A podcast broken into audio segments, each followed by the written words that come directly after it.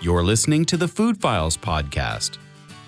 The latest from the Oklahoma State University Robert M. Kerr Food and Agricultural Product Center. Here's your host, Darren Scott. Welcome to the Food Files. I'm your host, Darren Scott, and today we're going to talk about canning. And joining me is going to be a returnee, Dr. William McGlynn, Horticultural Products Processing Specialist here in the FAPC. Good morning, William. Good day to you, my fine fellow. well, you know, before we begin, maybe you could share just a little bit with any new listeners out there, a little bit of info about some of your responsibilities here in the FAPC. Oh, sure. Well, basically, I'm a food scientist. And so my principal area is fruit and vegetable processing. And within that context, I get involved in a lot of different projects, some product improvement, product development. But one of my main responsibilities is to help develop thermal processes, heat processes for canning procedures for startup companies, existing companies, things like that. Sometimes, depending on the type of canning they're doing, they're required to have a what's called a scheduled process. And so whether it's the FDA or the State Department of Health or someone wants some kind of assurance that the food is actually being produced in a safe fashion, and I help out with that. Okay. Well, let's kind of start off. How does canning preserve food?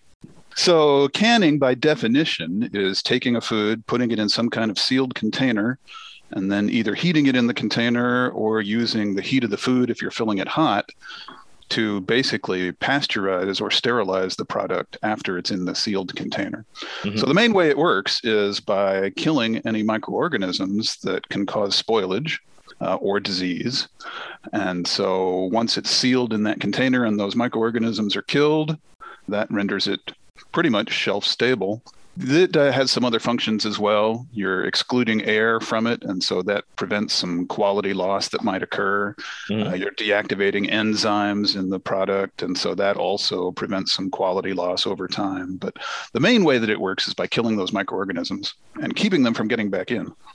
Okay. All right. You know, when you look for the pieces of equipment that you would use for the canning process, you know, I see there are many different kinds out there. And so, you know, what are some tips for selecting the, the correct type? Yeah, it really depends on what you're trying to can. And so, in the canning world, we make a big distinction between what we call high acid products and low acid products.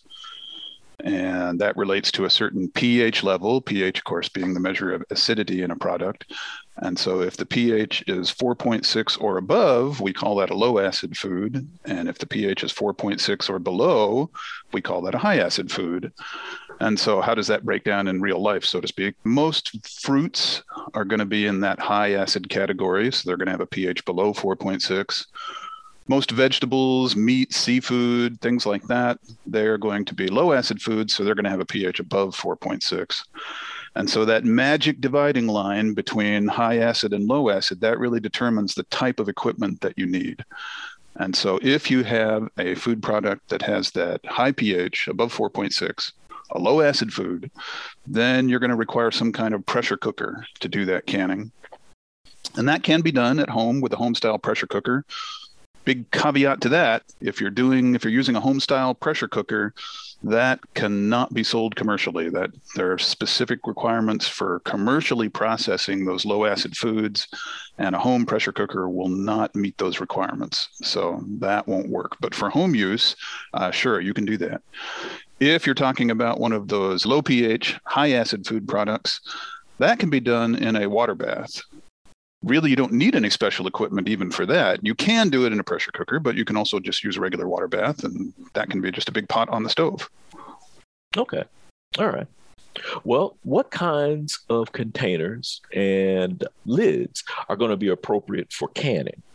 Mm-hmm. Well, you really need anything that can withstand those higher temperatures and that can have that seal, we call it a hermetic seal, seal up so that no air or moisture or anything can get in or out once it's sealed. For home use, as a practical matter, you're talking about glass jars. Uh-huh. Glass jars with metal lids, you know, your traditional canning jar. Sure. Certainly, you could use a metal can, a metal container, like what you would find at the grocery store, but you need special equipment to seal that up. Hmm. And again, that's not necessarily cheap. So that's an option, but most home canners are going to use those glass jars. Okay. Well, sticking with the topic of the containers, let's talk a little bit about headspace. So, what is headspace and why is it important? So, headspace is the distance between the top of the food, solid or liquid, in the container and the the lid of the container itself. So when you fill up that container, you want to leave a little bit of a gap there, and it's usually about an eighth of an inch. And that gap is called the headspace. And it's important because you can have too much or too little. If you have too little headspace, if that food is right up in contact with the lid of the jar or the lid mm-hmm. of the can, mm-hmm. it may not seal up properly. Okay. As it expands, when you heat it up, it's going to expand a little bit and it can contaminate that seal area of the lid and then that container can leak after after canning. Uh, you don't want you don't want that. Right. If you have too much headspace, you won't get a good vacuum in the container. There's just you can't get all that air out of the headspace. And so, especially for glass jars, you're relying on that vacuum to keep that jar sealed up tight. Mm. And if you don't have a good vacuum, again, it can leak and you can get spoilage, and you don't want that. Okay. When canning, how important is it to consider the altitude? Well, it can be very important. So, the reason it can be important is because, of course, the temperature of boiling water changes depending on your altitude. So, the higher up you go, the lower that temperature is. So, at sea level, water boils at 212 degrees Fahrenheit. Everyone knows that. Uh, but as you go higher, that boiling point actually drops. So here in Stillwater, Oklahoma, for example, the boiling point is roughly 211, between 210 and 211, depending on the atmospheric pressure that day. And so as you go higher, that boiling point drops even further.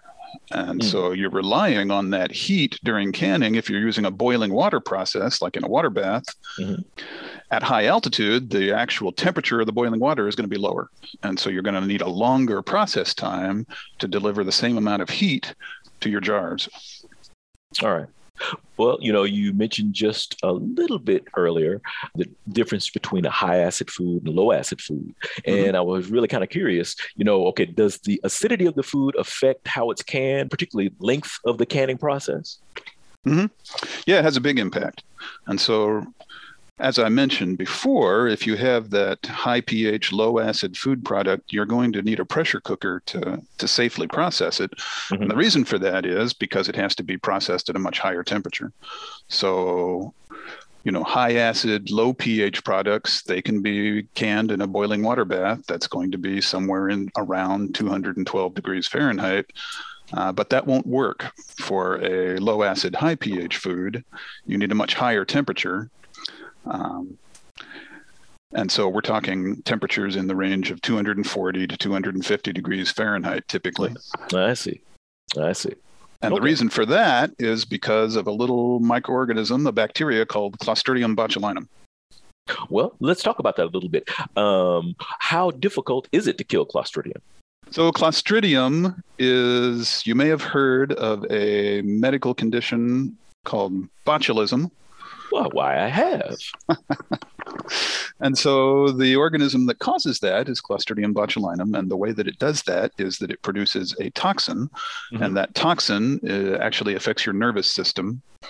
And it is extremely potent. So, very small amounts of this toxin will cause your nervous system to shut down. Mm. And that can lead to very serious illness or death. And so, botulism is something that you definitely want to avoid in your canned foods. Well, the way you do that is by killing Clostridium botulinum.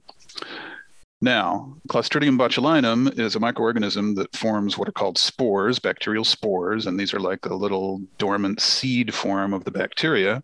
Mm-hmm. And those spores are very, very difficult to kill. That's what you need that high temperature, 240, 250 degree temperature to kill them. Boiling water won't kill them. I mean, it will, but you have to boil them for, you know, 24, 48 hours, something like that. All right, so not really practical. Not really practical for canning. Fortunately for us, at that low pH, high acid, those spores are inactivated. They won't grow. Mm-hmm. And so if the pH is below 4.6, we don't have to worry about killing them. If the pH is above 4.6, we do have to kill them. And that's when we need that high temperature and that pressure cook process to do that. Okay, so higher pH sort of supports the growth of Clostridium. Uh, is there anything else that um, what would help encourage the growth of Clostridium? The other thing that was required for Clostridium botulinum to grow is a lack of oxygen. Okay. And so I mentioned earlier that one of the things you're doing in the canning process is getting all the air out. You're getting the mm-hmm. oxygen out. That helps to preserve the food. But it also creates an environment in which Clostridium botulinum can grow if you have that high pH level, you know, pH above 4.6. And so, yes, those are the two things that you need to, for Clostridium botulinum to grow. You need a complete absence of oxygen and you need that high pH. Okay. Well, so what are some of the symptoms of botulism then? So I mentioned that botulism affects your nervous system, and mm-hmm. the first thing that affects is your what's called the autonomic nervous system. And so the first thing that most people typically notice, they start to feel kind of fatigued. They may have blurry vision. As it progresses, they may start to slur their speech. They may notice muscular weakness. Mm-hmm. Um, so, if you have symptoms like that after eating canned food that you think might not be good, and if you think it might not be good, please don't eat it. But if that has happened uh, and you start to have those symptoms, you need to get to the hospital as soon as possible. There is an antitoxin that can be administered and the sooner that's done, the more likely it is that there'll be a good outcome. Okay. Well, how easy would it be to spot a product that's been improperly canned? Well, usually you can tell because it won't have a good vacuum in the container. So okay. you'll see bulging lids, uh, things like that. Okay.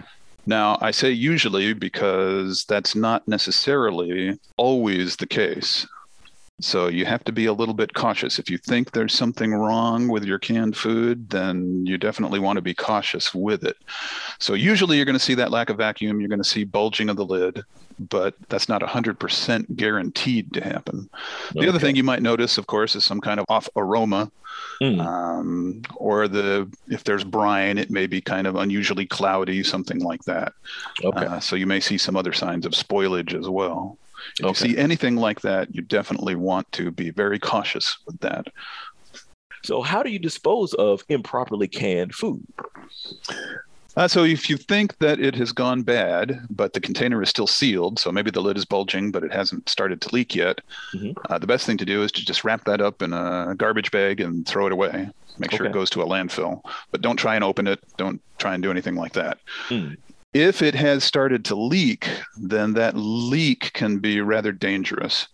Because again if there is any botulism toxin present it takes just a tiny tiny amount of that to make someone sick or even kill them. And so if you consume it if you taste it that's one way but you can also absorb it through your skin. Okay. And so if it has started to leak, then it's probably prudent to go ahead and try and detoxify. And the way you do that is with boiling water. Fortunately, Clostridium botulinum toxin can be deactivated by boiling water. Okay. And it only takes about 20 minutes, something like that, half an hour to do that.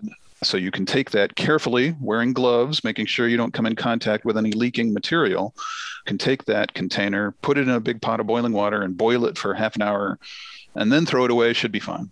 Okay. But if any of it has leaked out of the container and you have a little bit of residue somewhere, be very careful with that. You can deactivate that with a very strong bleach solution, about one part bleach to maybe two or three parts water. Uh-huh. But again, you'd want to wear gloves. You want to make sure your skin doesn't come in contact with that residue. Gotcha.